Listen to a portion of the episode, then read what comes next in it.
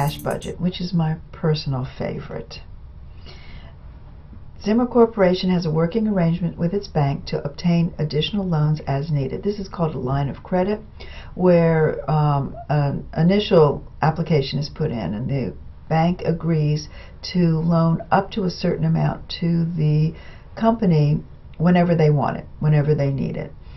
And um, the interest in this case is 12% per year and is paid at the end of each month if there is a loan balance. So I chose 12% because it makes it easy. 1% per month is what we're going to be using to calculate our loan interest. And at the end of every month, if they have a loan and they have excess cash, they will pay off part or all of the loan. So there is monthly transactions with this loan. And in order to get the line of credit, they have agreed to keep $160,000 in cash at the end of the month. The bank is happy to have um, this arrangement with them, knowing that they're always going to have to have a certain amount of cash in case something goes wrong. Um, it gives them extra security for the loan. Um, the income tax rate for the company is 30%. Income taxes on the first quarter income will be paid on March 15th, which is during our budget period. So here's our cash budget, and um, we're going to be working down through the month because we need to know one month's ending cash in order to get the next month's beginning cash. However, as information becomes available for the uh, various months for February and March, I'm going to include it in there so as to avoid shuffling through papers multiple times or going back through slides. Um, I just plug it in there, but I can't calculate um, February's ending cash or beginning cash until I finish January. So we have our beginning cash, which came from the balance sheet, $160,000. Cash receipts from customers came from the cash receipts budget. And once again, as I said, I am putting in January's 568,000 and February's 652,800 and March $755,520. But notice I'm only calculating total cash available for January, which is the beginning cash plus our receipts. Then we're going to list all of our cash disbursements, everything we're going to spend cash on. From the purchases of mature, merchandise budget, um, we have 240,000 for January, 232,800 for February, and 286,400 for March. From the sales expense budget, we have our sales commissions and our sales salaries. From the general and administrative expense budget, we have our salaries and our maintenance expense. If you remember, on that budget, we also had depreciation expense. However, if you also remember, way back with our statement of cash flows, depreciation is what's called a non-cash expense. When we buy the asset, we pay the cash and then we spread out the cost of that asset by using depreciation. But we're not spending any cash by um, recognizing that depreciation. So that's not on the cash budget.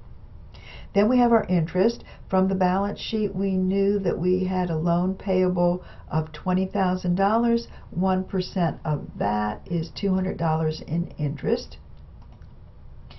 From the capital budget, we have the purchases of equipment, 240,000 120,000 and 96,000 and the March purchase of land for 232,000. So now we've gotten all of our cash payments for January and we go from our payments for merchandise all the way down to our payments of equipment, add those together, and that's $610,200. We'll subtract that $610,200 from the $728,000 of cash available to get a cash balance of $117,800.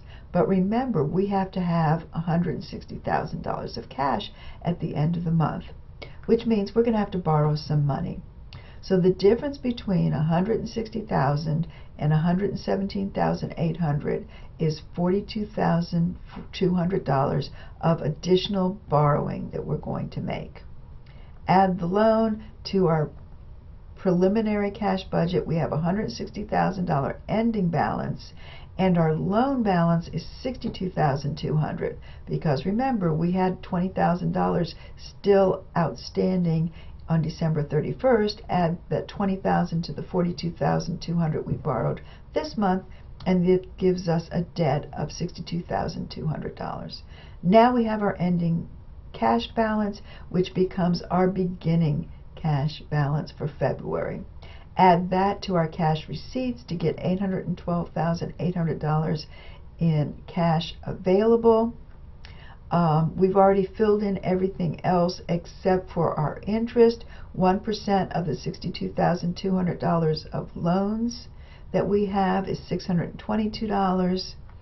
Um, add that to the other cash disbursements and we have a total cash payments of $469,022. Subtract that from the 812,800 available, and now we are rolling in cash. We have $343,778 in cash, which means we don't have to borrow anything because we've got plenty over 160,000 and in addition we can pay back all of our loans.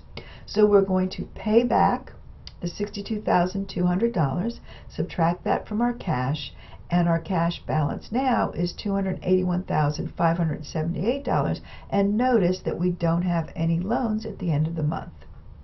So for March we add in the $281,578 in cash um, beginning balance gives us a million thirty-seven thousand ninety-eight dollars. Um, we have all of our disbursements that we've listed before we um, have to add in the taxes payable now because those were due in March.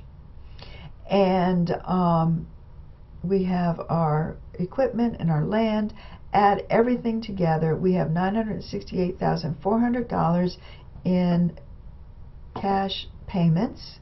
Subtract that from the cash available, and now our balance is just $68,698. So what does that mean?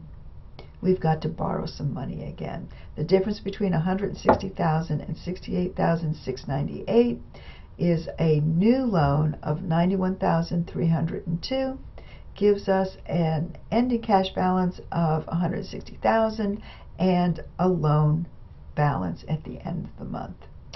And that's all there is to it.